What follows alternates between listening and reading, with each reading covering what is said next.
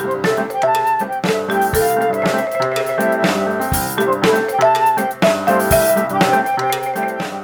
to the Musicians Venture Podcast.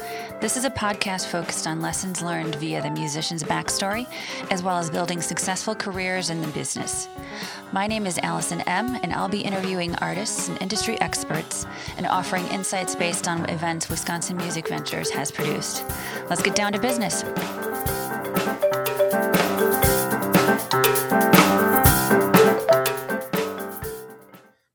Welcome to the podcast today, Susan Erwin Prowse from Little Rock, Arkansas. I'm so glad to have you here. She, uh, Susan is an artistpreneur, professional musician, owner and co-founder of the Yadaloo Music Festival. Uh, is there anything else that I forgot there? uh, I wear many hats, but overall, it's music. All things music, connecting with people all over the world through music and art. And Yadaloo Music and Arts Festival, I'd love to talk a little bit more about that to specifically today, but we're just really excited to be here. Yeah, thanks for joining me.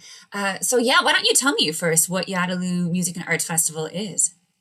Well, um, after about 17 years of a professional full time music career, um, being from Arkansas, I've traveled the world, but um, my family is here. My husband is here. We'll talk a little bit more about how we met.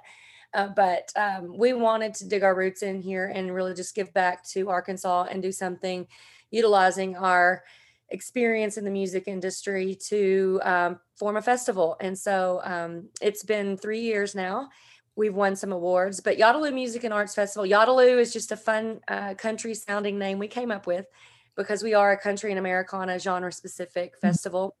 And we're a boutique festival on the banks of the Arkansas River on the North Little Rock side of the river here in the central Arkansas area. And we had over 60 arts and crafts vendors. So it's not just music, it's arts as well. Children, dog park, um, food truck nice. activities, all of that. So um, yeah, it's it's been a lot of work, and I, I have to say that I have not done it by myself or with just my husband. It's taken a community effort. So um, yeah, as you know, putting on events like that, it's it's a big big undertaking. But so far, it's been wonderful. Even through COVID, we've we've managed to stay alive. Yeah. So what has it been like in the last couple of years? And you started this right before COVID right? We did. We launched in uh, September of 2019 was our inaugural. I can't say that word inaugural year, and um, coming right out of that, we won Arkansas's Best New Festival um, of the Year award for the Arkansas Festival and Events Association, and so.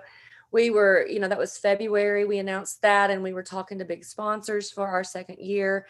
And then, of course, like everyone, we know March of 2020 is when all of the COVID 19 impacted everyone in the world, but especially the events and, and music industry. And so, not only did we have to completely stop what we were thinking about doing in September of 2020 with our festival, but my husband and I, most of our in well, all of our income is music. And so, we had to really just regroup and and I, I hate the word pivot, but that's what we all did, right? The, the, all of the words we use during COVID now pivot, masks, mm-hmm. reimagining all of the things that we had to do to stay alive last year um, were very present. So our second year, we did pivot to an uh, 100% online virtual experience, and um, we had over 25 artists that were either live on stage, um, streaming virtually on our production stage here in Little Rock. We also had some that remote in from Nashville and Texas, and then some pre-records that we pumped through. And so it was a six-hour event in September of 2020, and now we're here headed into our third year feeling like I'm back at year one trying to get all of this to happen mm-hmm. because we didn't even know if we were going to do a year three after, you know, I guess May, uh, maybe March. We kind of thought maybe we can do this. But as you know, events are starting to come back and it just now feels kind of normal again. So it takes over a year to plan an, uh, a festival. So I will say I'm a little stressed, but we're, we're moving forward. So. Yeah, yeah, no kidding and that's a really good point. I'm glad you brought that up because it does take so much time to plan a big festival. And and if you don't know whether or not you can have it until 6 months prior, I mean, how how does that affect what you can do?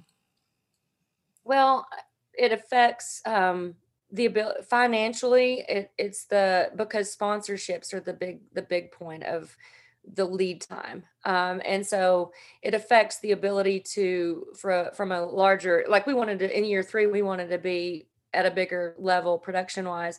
So, and, and not to say that I, and I did share a video, hopefully you'll be able to share the recap video from 2019.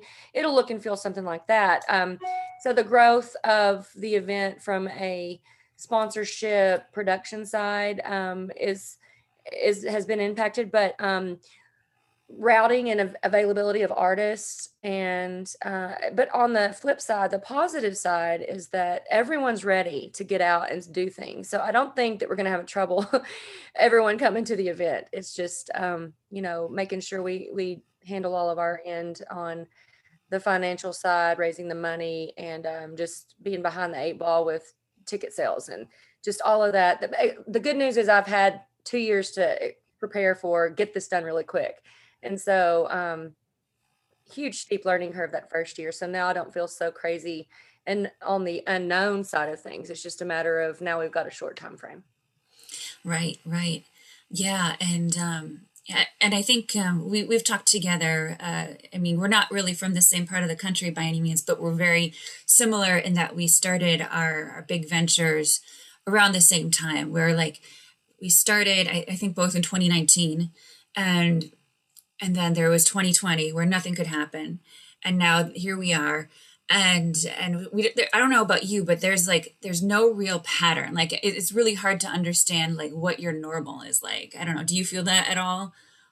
I do totally feel that. And and um i guess you have to look at similar events. We've got a mm-hmm. couple events here in arkansas that i can kind of reference to say and kind of what i was looking at as a blueprint and just for case studies for this area um, and so, you know, I'm, I'm watching and learning, um, just, uh, you know, as anyone should do in any career you choose, look at others that have done it and been successful and try to pattern, don't, don't steal, but pattern and learn mm-hmm. from their, um, their, their uh, blueprints. But so I do have that, but yeah, I mean, I don't, you know, there's no, there's no normal yet. And mm-hmm. so, mm-hmm. you know, I think if you can, I think they say if you can survive three years with a festival, then you're, then you're there, then you might have, I think your odds of sticking it out and making it are much greater statistically. So just the fact that I'm even looking at third year after COVID, I, am pretty excited about that. Um, but yeah, as far as knowing what your normal is and all that, um, you just have first year to look at. Mm-hmm. What was it like? Uh, so how many people attended the festival the first year? We had over 2,000 people there our first year. That's great. And we know, you know, honestly, the, the truth is we didn't know. We, we were thinking, well, we have 3,000, 5,000, 10,000, that the venue can have um, over 10,000. But we, we learned that you don't want to, number one, you can't plan on ticket sales being 10,000. You certainly, you can't plan on any one, $1 of ticket sales to pay for your production. You have to rely on either investment of yourself, uh, sponsorships, or invest outside investors. But um, so the ticket sales, you know, you and also if you say I'm going to have 10,000 people there, then you have to pay for security, which is very expensive to accommodate 10,000 people. And if you only have 2,000 people show up, then you've overspent on your budget. So um, finding a balance on inaugural year with launching a new brand and a new experience to a market that you somewhat know but has not had the thing that you're doing yet. Um, that was a tricky, fun uh, exercise. But yeah, no, we were proud of 2000. Um, that was we we thought three. I will say, our first year we learned a big lesson. Um, do all of your due diligence. We had a major event on the banks on the other side of the river called the Main Street Food Truck Festival, and it was uh, their ninth year, and they had um, over forty thousand people there the year prior, mm-hmm. and they they kept it on a Sunday, which we thought they were going to move it back to Saturday. Major major um, just just we didn't know. There was no way we could have known had I not been a part of the downtown Little Rock partnership like I am now. So I've, I've mm-hmm. inundated myself in other events and other organizations, which is the key to to grow in something like this because you have to. It really is a community effort from all angles. So yeah. Um, that was that was kind of a tricky thing, and I think it did impact us. Um, it messed with our attendance, but still, I, we were proud of 2000. And uh, yeah, I think we'll we stand to at least do that. I think you know, fingers crossed, we'll do much more than that this year. Yeah, yeah, that's great. And uh, how did it go over when you switched back, uh, or when you switched to the online um, forum last year? I think everyone expected it. They were Mm-hmm. wondering what we could do. I mean, obviously, no one was expecting a live event. So I think the virtual with Cliff and I, my husband and I, are a music duo, and and we'll probably talk a little bit about that. But Yeah. uh, we have um, we we had been doing a couple of live online shows to a private group, very small, just figuring out prior to COVID, figuring out how to do some online shows, and and it was just something I had seen a couple of artists like nobody really did it at this time, you know, prior to COVID, was the online virtual shows. And then COVID happened, and we had our home studio, and we just went public with our online live shows. And so we had figured out the magic of connecting with people across the device uh, early in the game. And then we looked at what it would take to take a bigger brand as far as like, how do you take what we know and love as our uh, Yadaloo and the brand and the big stage and translate on, that onto a production that feels and looks and keeps that vision going for Yadaloo. And we were able to partner with CWP Productions, a local production company. They've been in business for many years. And they had also done online virtual events. They had done some some governor addresses and and they had a big stage and so we worked with them to really um, up our production value. Um, but as far as the it was a no-brainer for us to take it to the, the virtual stage and then just rallying behind all the artists that would many of them donate their time to 100% donate all of the proceeds we were able to raise during that um, six hour event to our nonprofit partner city connections who are focused on a million meals provided to hungry arkansas families here during covid so it was we, we acted as a nonprofit in that regard and, and it Mhm. worked well i mean i think it was everything we could have done uh, could have expected and, and could not have done without cwp productions so shout out to Yeah. them Yeah, partnering, collaborations, you know, any any port in the storm during that time for sure. Yeah, smart. Really smart. So I'd love to learn more about your own background in music and just kind of have you tell me how, how you got your start.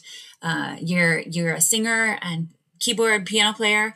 Uh, and t- uh, tell me more. I, I'm sure there's things that, that I'm missing here.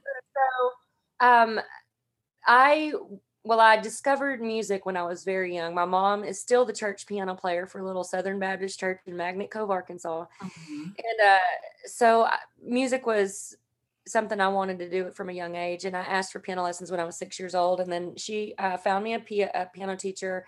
I took ten years of classical piano, and I loved piano playing, and was scared to sing growing up. Um, went to school for math and science, have a degree in, in pure mathematics and a minor in physics, and I got out, and I, I was thinking I wanted to be a doctor. That was I always say that was more my dad's dream for me. In my senior year in college, I was like, I just don't know. And so I finished with the math degree and found a wonderful job in corporate world. Alltel Communications headquarters was here in Little Rock at the time. And uh, since Verizon has bought them, but um, I was a radio frequency engineer and had a wonderful job out of out of college, but still still felt like felt like I didn't know exactly where I was headed. And I discovered piano bars at that time downtown Little Rock. We were all my friends and I would go to the Willy D's piano bar. It's dueling pianos. And Mhm. um, those who've never been to a dueling piano show, it's two pianos, very high energy, all request, all genre, fun show. And uh, with my piano background, I wanted to do that.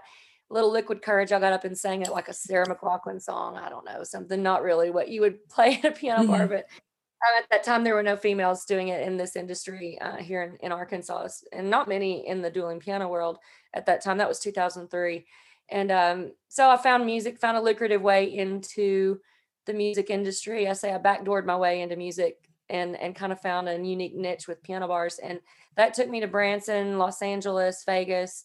Uh, house gigs there and all of those locations and then i moved back home from vegas and i was continuing to perform um, internationally Amsterdam, Norway, Caribbean, uh, Spain, Germany, and um, doing my own show with my own piano, like just me at a piano, which is was different from the. I utilized all of the skill sets of sing along and all of the crowd interaction and the, the what I like to call the performance art of piano bars, but doing it myself. And then I met my husband in 2016 and added him to that same venue style, but he's on guitar and fiddle and sings as well. So we're a duo in a solo piano bar atmosphere now and uh, that kind of gets you caught up. But um, Yeah. yeah. I mean, I left corporate world after three years and was balancing both for a while here in Little Rock, and then decided to move into music. And I always say my artistpreneur, entrepreneur spirit took over. And um, yeah, for 17 years now, I've been doing music full time, and uh, I love it every day. I mean, it's a challenge. There's a lot that it takes to to stick it out and ups and downs throughout your career, but thankful that it's it's lasted this long.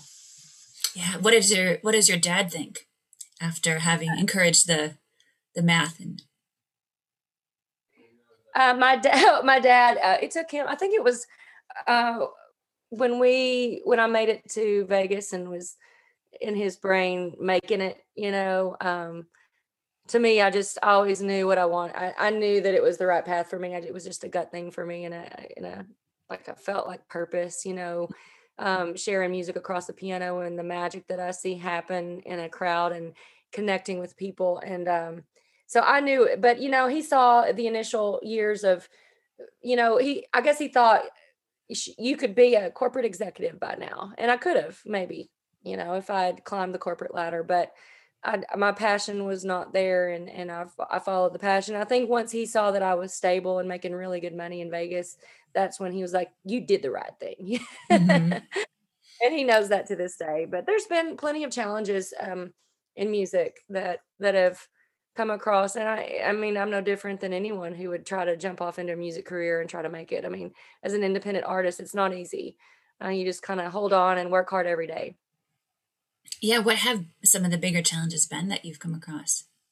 Um, well, manage, managing your finances as a small business and figuring out how to invest in yourself and run yourself like a business. Um, some of that being tips driven, you know, from a financial side, you know, how to file your taxes, how to get an LLC, how to spend money on marketing. Should I spend money on marketing? Um, so thinking like a small business owner is not always something that most people and a lot of creatives don't have that. And that's just not their their wheelhouse, you know. So I had to learn that. Um, corporate world really helped me with thinking that direction. Um, alcohol, you know, I had to figure. I say alcohol management in the piano bar atmosphere. You're there to sell alcohol, so mm-hmm. being not being in the party but not of the party at some point in your career, I think you have to figure out that balance because um, it's it's a challenge. I think for anyone to uh, have a long term career and knowing if you can drink when you can drink, how much you can drink, and still put on a good show. So um, I struggled with alcohol for a while and just uh, had to become sober to continue that. And that was a defining moment in my career. And I'm always open about it because I think a lot of um, whether it's drugs or alcohol, it tends to happen in music, right? And mm-hmm. so facing that head on and saying, how do I do my show and manage this healthily? Um, is I think a place and some people have to quit and I did not quit. I said I'm going to do this and and do it with health in mind and so um, that was a defining moment in my career about 6 years ago. Um, what else? I mean just managing a schedule, knowing that it's a marathon, not a sprint. You're not you know, there's no overnight success. And so when you get that out or eh, with as being a female thinking I'm too old. I'm 41 years old. I'll be 42 in December. I thought I was too old when I was 25 to make it, quote unquote, make it. And I, I mean, no, especially in today's industry with where we are, and you can have your lucrative, profitable music career as an independent artist without a label. In fact, once you figure that out, you don't need, you probably don't want your want a label deal. And there's a time and point maybe to to sign a label deal, and, and I'm not saying it's a bad thing, but you can do it without one, and you can be any age, and um, but it takes a lot of um, a lot of learning and uh, skills that you have to develop over the years. So I can ramble on and on about. Yeah, no, I love this. This is great. Uh, a lot of these things we, we've talked a couple times before, but a lot of this stuff we haven't talked about together, and uh, so it's really fascinating to me. Uh, how did you, so so where in along the way did you end up meeting Cliff? We met on the stage at Willy D's in 2016. So I kind of always came back to Willy D's when I was home in Arkansas. I'd pick up shows or um, you know, pick fill in here and there. And um, he was playing that weekend. Um, they would hire him to play fiddle and guitar and drums and be a utility player during the the dueling piano show.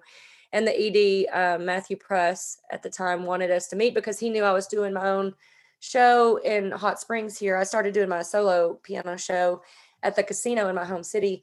And he said, You might want to meet this guy and he, he might be a good. Uh, anyway, long story short, we finally met started playing music together. The short of it is we fell in love, got married a year later in Vegas, and we were playing all over the world together at that point. So that's amazing.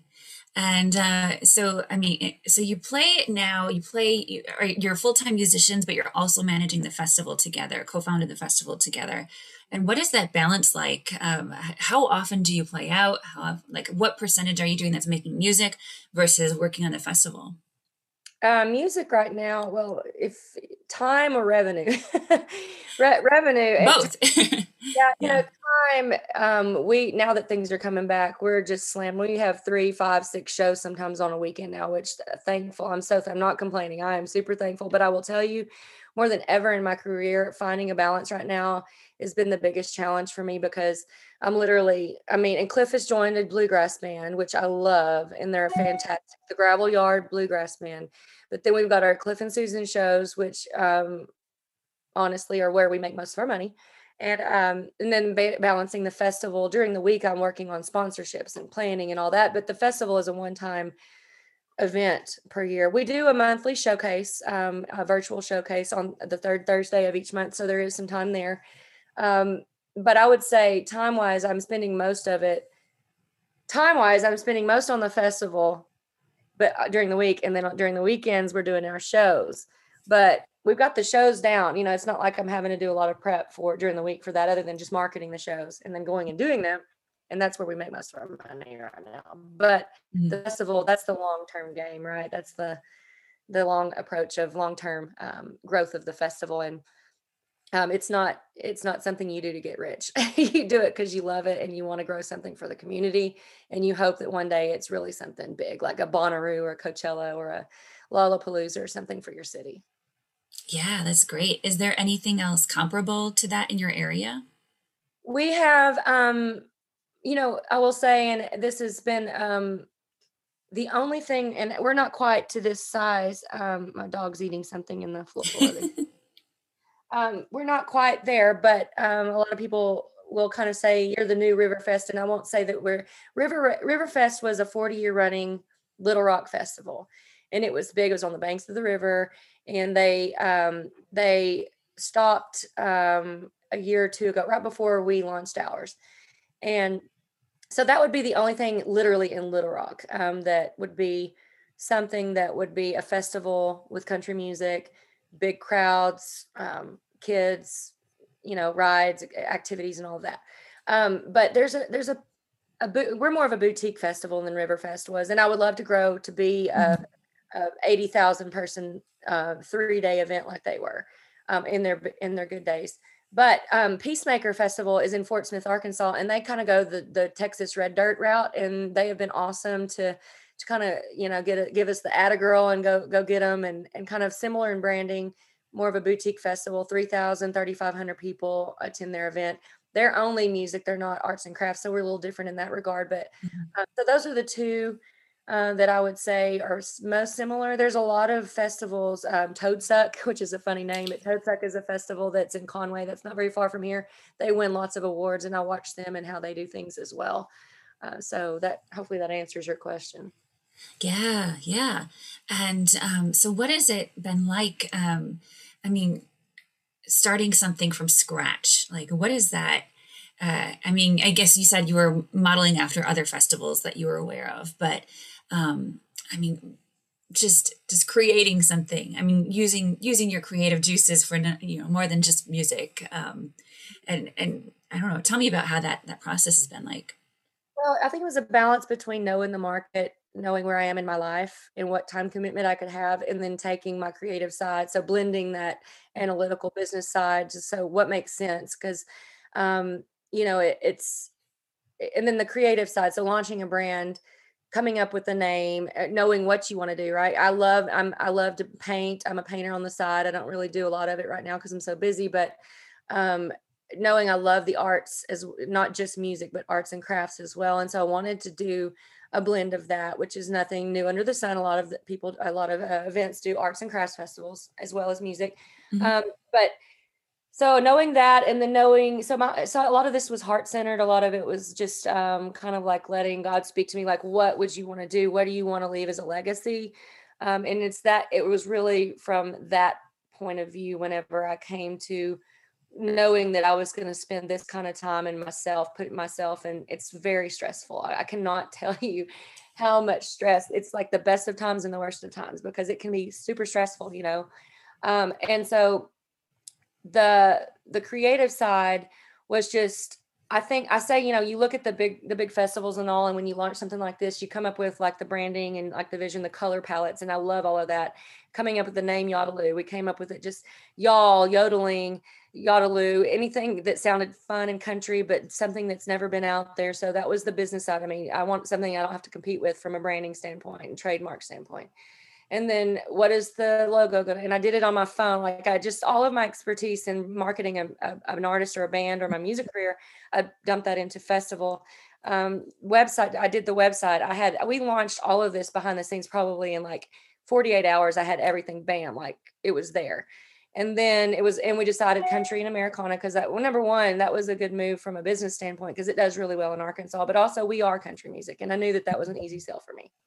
And um so yeah, I mean, all of that was I, I, say that you know and i had a good team by the way stan jackson who helped us from a production standpoint i could not have done it without him and we could to this day work with him. He helped he's been many many years doing major festivals and events and concerts and all, all over the state and in the nation and so he took us under his wing and said here's how you do it and being smart enough to know not to try reinvent the wheel listen to somebody who's had success guide you through that. That's super important. And that was really one of the main keys to us being able to do that without a lot of people go, well, I, we, I think we should do this. Why don't we have this and this and this? And when he said, no, that's a bad idea, I just go, okay, why? Okay, I trust you. And then we followed his lead on that. But um, so a team, it takes a team, but being a small team and being able to move quickly and not have a board of eight, ten people saying, well, I want to do this, I want to do that. That, that just meetings to have more meetings. I've learned that's just, you can get held up. So we were able to move quickly and launch quickly with yeah, that. Because you you are not a nonprofit, correct? Right. We're and we formed an LLC and yeah. So we were three or four people going, bam, let's do it. You know, mm-hmm. and a meeting. And I mean, like I said, I had a website and a, and a logo and a marketing and a all of my skill set with marketing. I had all that ready to go and moving forward before we were even able to breathe a word of it. And so that typically would stall people, I think. Um, yeah a brand out. So, mm-hmm. I know I expertise in being able to know who know the the key players in the country music world and who to call on. You know. Yeah, absolutely. And and you're bringing in artists from from all over for this festival, correct? We do. Um, we're we've leaned more in the Texas Red Dirt um, category, which is more of a um, well. First of all, we love Texas Red Dirt music. Mm-hmm. It's not the mainstream country music you hear on the radio. It's um, the most the artist I can liken that's mainstream that has a red dirt sound is kind of like Luke Combs. Mm-hmm. Um, he would be one, um, but they're got a huge following here in Arkansas because we're right next to Texas, and so they have a diehard loyal fan base, and we just love that kind of music. So that's the direction we took. Nice, yeah. Yeah, and um, yeah, I was just going to bring up the the nonprofit thing. You know, a lot of people have asked me my uh, for our own business, like you know, uh, are you a nonprofit? Why or why aren't you a nonprofit? And do you do you ever get that question asked of you? Yeah, I mean, the we always have a nonprofit a, partner that we affiliate with, and we yeah. were transparent on what that agreement is with them and how much they stand to make, whether it's percent of tickets or percentage of sponsorships, which I highly recommend don't do sponsorships, do percentage of tickets or some other um, ticket motivated um, revenue percentage that you can give your nonprofit. That's a long story, but yeah, we learned that as well. Um, but yeah, like having that, but um, you know, I think the having it, there's a lot less paperwork involved in nonprofits, and yeah. if you and, and it will, you know, there are some, I think I've heard this and I've never told, been told this directly from a bank, but there are some banks and groups that won't uh, donate unless you are a nonprofit. So there might be some, and I say donate sponsor is what I mean, mm-hmm. sponsor, because when they sponsor on a sponsorship is a marketing dollar spend for a sponsor. Mm-hmm. Sponsorship is. But if it's also to a nonprofit, they can write it off as a hundred percent nonprofit donation, which is is advantageous to them on their on their accounting side. But they also have marketing dollars every year that's that's on their ledger and that's that's something that they can allocate to your festival and and um so i i think that we made the right move um i asked stan yeah. i said do we, do we do nonprofit or llc profit and he goes just do profit um and then have a nonprofit partner and i'm still learning why that play is the right one but everyone that i've asked as they've watched this they're like no you did the right thing so i don't know what that means other than what i've just said other than you know it's um, it's a lot to be a nonprofit it lot. is and you know one thing you know i'll just i'll speak on this real quickly from our perspective it, you know the the answers that i give and i've done a lot in, in the nonprofit arts world myself and and I, you know i get that question a lot like why aren't you a nonprofit? The answers that i give is like because um, i like to get things done. And it takes so much longer to get things done uh, when you have a nonprofit because you oh, have to have yeah because, because there's so many committees and boards that you have to run things past which is fine and and that's that's just how it has to be done. But um, you can be much more efficient if you if you don't have that.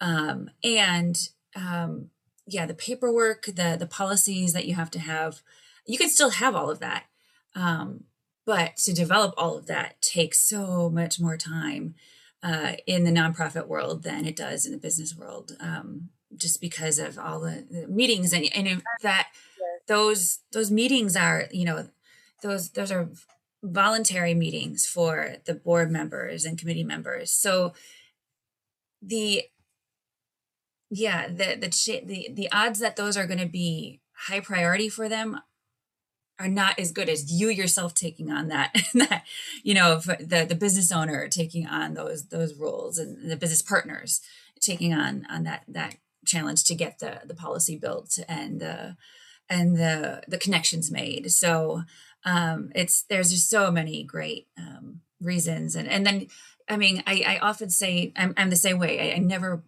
uh, I don't think I will ever intend to be a, a nonprofit, but um, I love partnering with nonprofits, and, and we do the same thing. And, and so there are so many things that you can still get done by by doing it that way. Um, well, I might so. I'm going to steal that answer. Yeah. and, and answer eloquently like you just did because i mean yeah you i think the ultimate is where is your heart? You're wanting to give back to the community with a festival like this. This is i mean we've invested thousands of dollars of our own into this where this has not been profitable yet and i'm transparent about that because i want people to know this is you can look at i mean i've spent so much time and money on growing this and it's a long play and maybe yes one day i would love to have this turn into a profitable business so i continue to grow it right and pay myself something out of that. But the the ultimate reason for doing this and and i think and as i'm watching um, those who've been successful over years is to give back to the community drive economic um, money revenue and an economic boost to your your local tourism cvbs and and work with them to get exposure for the community. Volunteers get involved and they have fun you know it's it's and then your nonprofit partner that you choose whether it's a long-standing partnership or you do one like we do yearly it's it's a way to give back and really drive real money to an actual nonprofit whereas if i was nonprofit right now nobody would be have, have been making money yet you know so they made money and that's great so from mm-hmm. jump street my, my nonprofit made money which you know there's something to be said for that so i think that i think that that's probably in hindsight why I was told not to go nonprofit um, mm-hmm. and and keep it going this direction. And uh, I've learned a lot about nonprofits too, uh, just by working yeah. with the one. It's it's a it's a whole other animal. it is, it is, and I, you know, in, in in starting things up, I was advised, you know, it's it's so much easier to go from being uh, a, a business to a nonprofit than the reverse. Uh, so if if you at all ever want to shift to being a nonprofit, it's it's really easy to do from an LLC to to that direction than the reverse. So, and I think um, business model there is the then you run it like with a nonprofit for those who don't understand how nonprofits the way that the owners or the the uh, you would pay yourself a salary. And so i would make a certain set amount per year as the the director or whomever the director would be. And then you know then there the profit split on the, that would go to the you know the nonprofit but then you have a board and then you have i think monthly reports. I mean it's a lot but um, and I really don't know all of it, but I know that um, that would be how you would structure it as um, an executive director would make a certain salary off of that to be uh, compensated for their time and energy and, and their their time to run the festival. So that's one way you could look at it.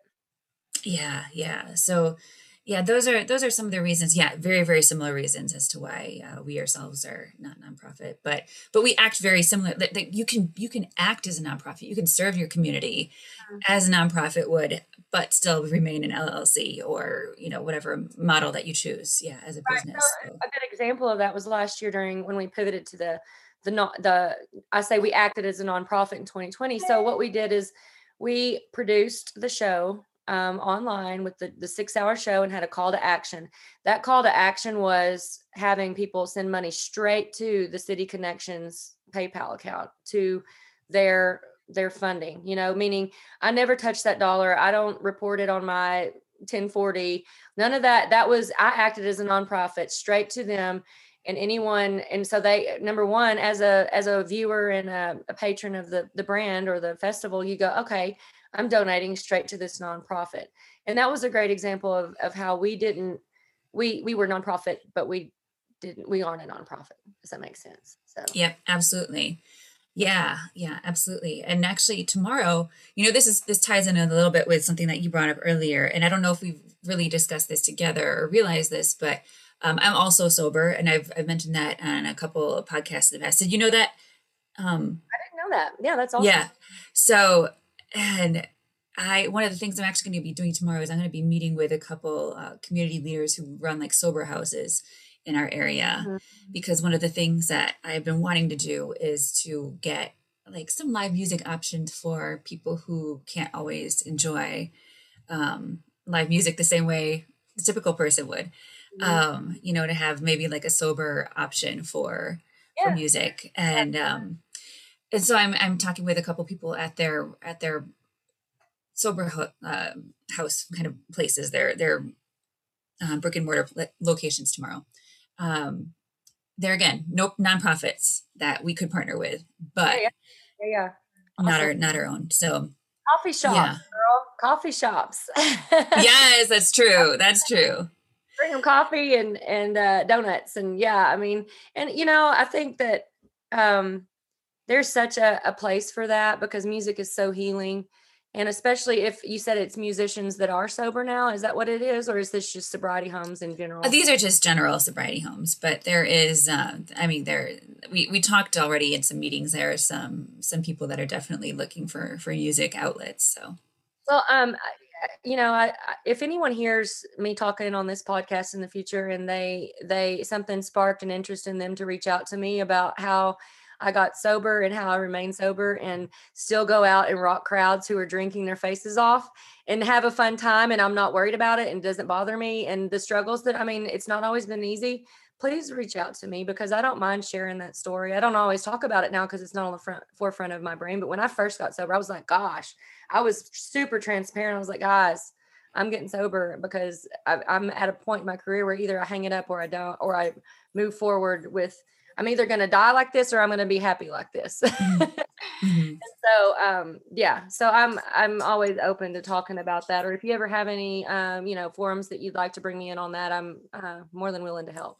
Yeah, yeah, that's fascinating. And I mean, eh, so, but you, you did make, make the choice to go ahead and become a performer despite that. And yeah. I mean, you said the first year so uh, the first little bit was not so easy? I mean how did you maintain that you know, i mean it was a mental shift on stage um it was just how do i do this sober? How do i you know i mean it was a new it was finding a new skin on stage it was very much that so i'm gonna i'll be super honest about that it was not easy but once i got to that point the love of music for me was really what was more overpowering than Or and staring down looking at going back to corporate world i was like that no i don't want to do that you know i'm too i'm too an, much of an entrepreneur to do that.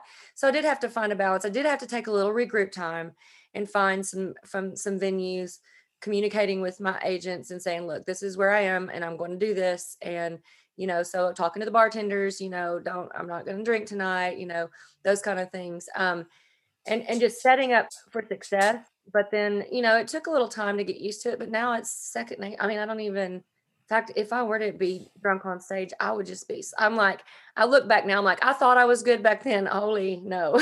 Yeah, yeah. Maybe for a minute you you knock the edge off and you're like free, woo, you know. But then no, there's no way your vocals are better. There's no way you're better. You know, you're you're tired and running around in a fog all day, every day, all year. And that clarity I found and, and new creativity I found after the fact was uh, a surprise and uh, something that I didn't realize. So, um, yeah, that's that's something I I found as well. Is um, you know I was really nervous to almost stop drinking because I thought that would take away the creativity that I felt um, it gave me. Um, you know, it was I was leaning on it for that, but I I mean I'm so glad to have stopped because I it's like you're creative times 10 because you have all that time back that, yeah. that that you wasted, you know, that, you know, those hours that you would spend being hungover, being, you know, just completely uh, useless, you know, and now you have that time for creative power. And, well, um, and I, I mean, maybe I shouldn't say this, but I look back, I'm like, I had a heck of a time. I had some fun. right. time to grow the hell up, you know, mm-hmm. like, okay, that's enough, Susan you know and uh, i say this very honestly like and, and i mean this like some people can drink there's no judgment. Some people can have drinks and, and do it and they can manage it. Alcohol management or drug management i wouldn't say drugs because i don't think drugs period but you know whatever just uh, managing that is a skill set you have to have maybe in life in general but as a musician more so than anything if i'm an if i you know i'm an entertainment director at a piano bar and i would say on on your resume alcohol management would be one of your skill sets you need because either you can or you can't or you know your limits and right now i have a wonderful team and, and there's no issues but mm-hmm. um, it's sad to see whenever people do have them because it really is it is the devil will get you by the tail and it it it takes a minute. It takes a minute, mm-hmm. a good support team to get pull out of that and move forward and and find your new healthy place. And so, anyway, I didn't know that we'd talk about that today, but I'm uh, maybe we were supposed to. Yeah, no, I love that. I, I love knowing that about you. So, uh, thank you so much for sharing on that. What are some of the the lessons that you've learned along the way? Oh, uh, well, lessons. Um, well, you know, this is the first thing that came to mind. Um, being a female in the music industry, traveling the world by myself, um, how to be. Well, first of all, I love that. I love meeting new people. I love to inundate myself in new cultures. I love the energy a new city brings me. I love a new month long contract where I can go, here's my goals here. I'm going to run three times a week and I'm going to go, and here's how I'm going to go to the grocery store and I'm going to eat like this. And I miss that because COVID, I've been home for, you know, 18 months or whatever. Um, so but then there's a time and a place when you are i'd say late 20s early 30s and you're going okay you know i'm kind of lonely and where am i going with my life and am i okay with not having a family? And you start watching your peers. Um, so i don't know why i'm talking about this but it came to my mind so I should, maybe i should talk about it but you know as a female in, in the music industry i don't care if you're on a big stage having to manage trying thinking about having a family um, or if you're like me and you were you know traveling solo and doing uh, smaller venues but making a great living but having to um, come to resolve about where you want and make some um, realistic goals for yourself. And uh, i think it's happened perfectly for me you know i met cliff in 2016 unexpectedly but at that point in time i'd had failed failed relationships that just because i always chose my music career and wanted to make it work with and it never did but with Cliff it does. And uh, as soon as I guess they say this, as soon as you decide that it's not going to happen, it happens for you. The whole love thing.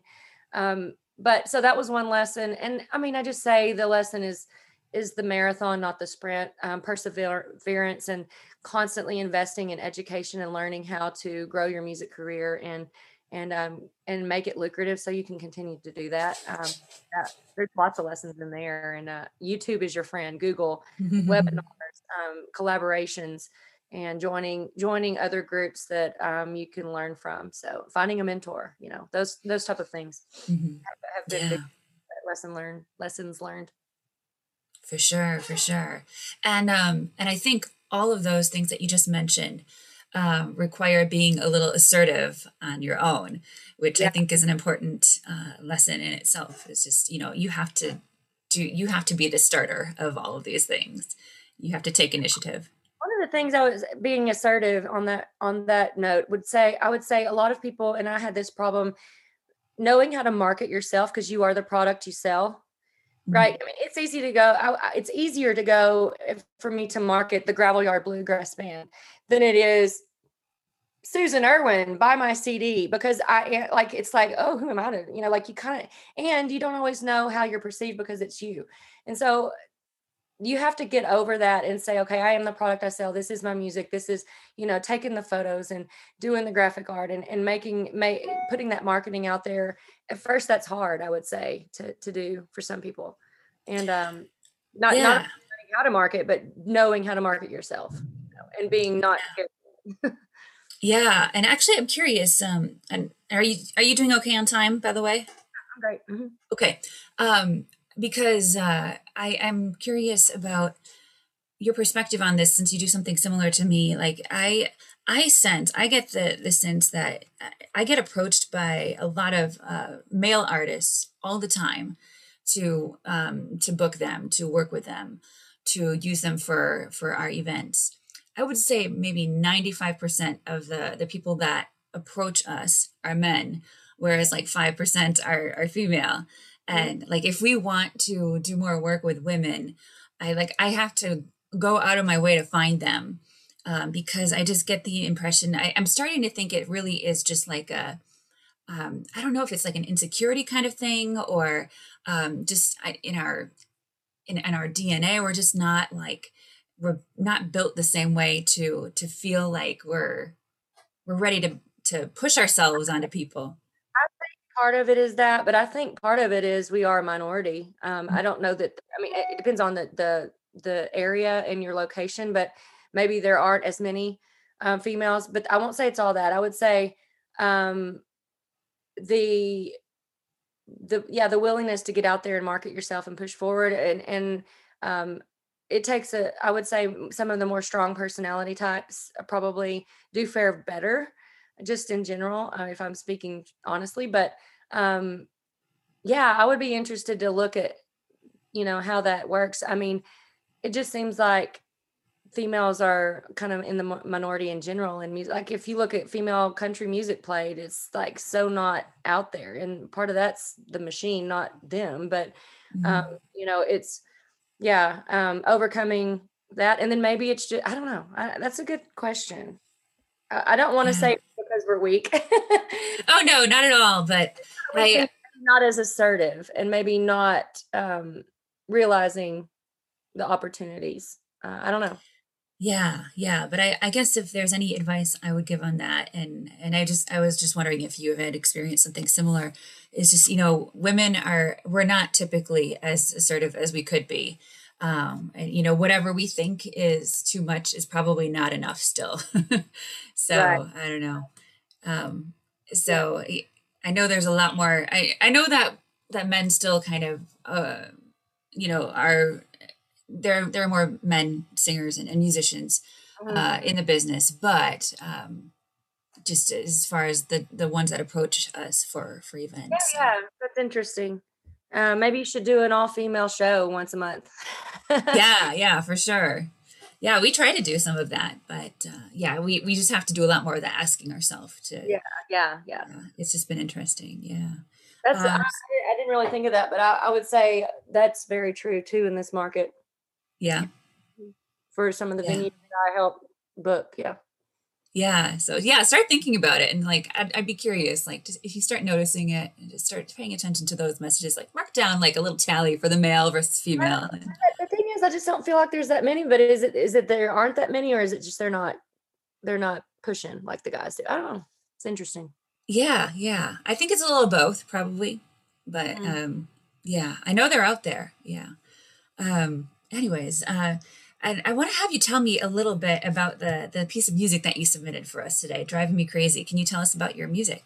Yes. Uh, so Cliff and I, um, I released a couple of Nashville projects, a, a full length 12 song album in 2015 that was under Susan Erwin. You can still find it on all of the streaming platforms. Um, and that's Erwin with an E. And I released an EP right after that, and then uh, an original Christmas song all under my maiden name And then when I met Cliff in 2016, we formed the duo. Cliff and Susan is our official. Uh, Cliff and Susan is our artist name, our duo artist name. Um, I always say like Johnny and June, Cliff and Susan. Um, but we, with the goal of releasing our own music as well as you know touring as a duo with that brand name, um, we released this specific song last year. Our do our debut song release um, as a duo was on April 11th. His dad's his dad's birthday, and his dad actually wrote this song the year he was born. The year Cliff was. Mm. So he released on his dad's birthday it's a great song. His dad is a fantastic uh, songwriter and guitar player and singer. Um, but anyway, so we released this one. Cliff completely produced it uh, and self-produced, self-released. And then we've got another one that we're working on. We've got a studio we're building here in, in uh, East End, just south of Little Rock. Um, it's an actual brick and mortar, uh, 900 square foot building we're almost done with. And when that gets done, we're going to be starting to release more music. And the next one most likely will be called Fiddle and Keys, which is a it's like where Jar- Jerry Lee Lewis meets Charlie Daniels kind of drive, um, and it's got our story in it. Um, but yeah, so this one's called Driving Me Crazy, and it was sentimental and just a good, uh, upbeat, fun song that um, fits our brand and kind of what you'd hear if you were to come in and hear our show, that rockabilly, country music kind of style. Awesome. That's so cool. Thank you so much for sharing. And uh, where can we find out more information on you? Well, um, I love to market, so there's going to be. I'm spread too thin, to be honest. I would say if anyone wants to find out more about me on a personal level and have links to all of my everything, you can go to susanerwinprowse.com. And that honestly is just a landing to my link tree. Um, but you can find our Cliff and Susan music on uh, Instagram, Facebook, Twitter. Just type in Cliff and Susan and you'll see us. Um, and of course, on the streaming platforms, you can find my original music um, before I met Cliff with Susan Erwin and then Cliff and Susan. Um, I, I want to shout out the Gravel Yard Bluegrass Band because they're doing so awesome. And you can hear Cliff's Bluegrass Project right now with that. Um, but all of those, just follow us, interact, send us a message. We'd love to connect with you. And um, yeah, we have a website, cliffandsusan.live, if you want to see our upcoming shows. Awesome. Thank you so much. Is there anything that we didn't cover in here that you'd like to discuss that we? No, just excited to have been asked and thanks. I'm honored to be here and get get more of our Yadaloo uh, brand out there in, in front of some folks listening to your podcast. Absolutely. Yeah, I'll definitely uh, send some love your way. And and I think I'll be down there uh, helping you out as well. I look forward to uh, to checking it out. We're so, excited. yeah, yeah, awesome. Well, Susan Erwin Prowse, thank you so much for being here today. Really great to talk with you more. Thank you. Good one.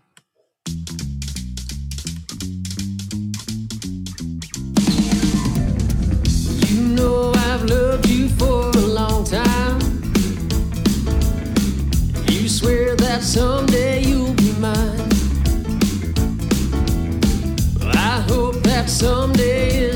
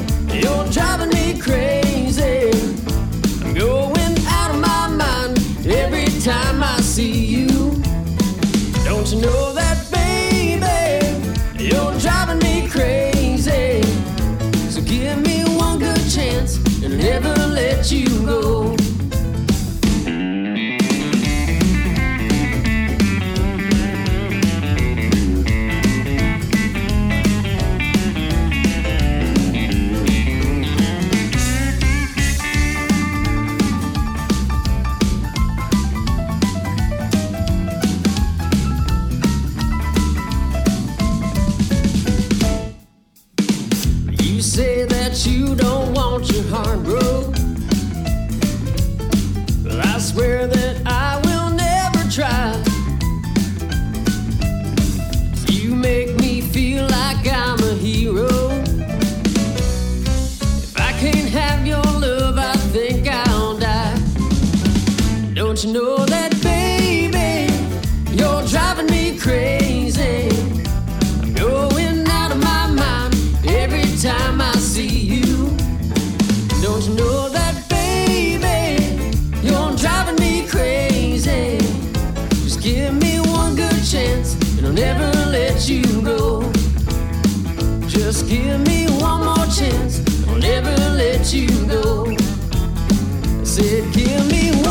chance, I'll never let you go.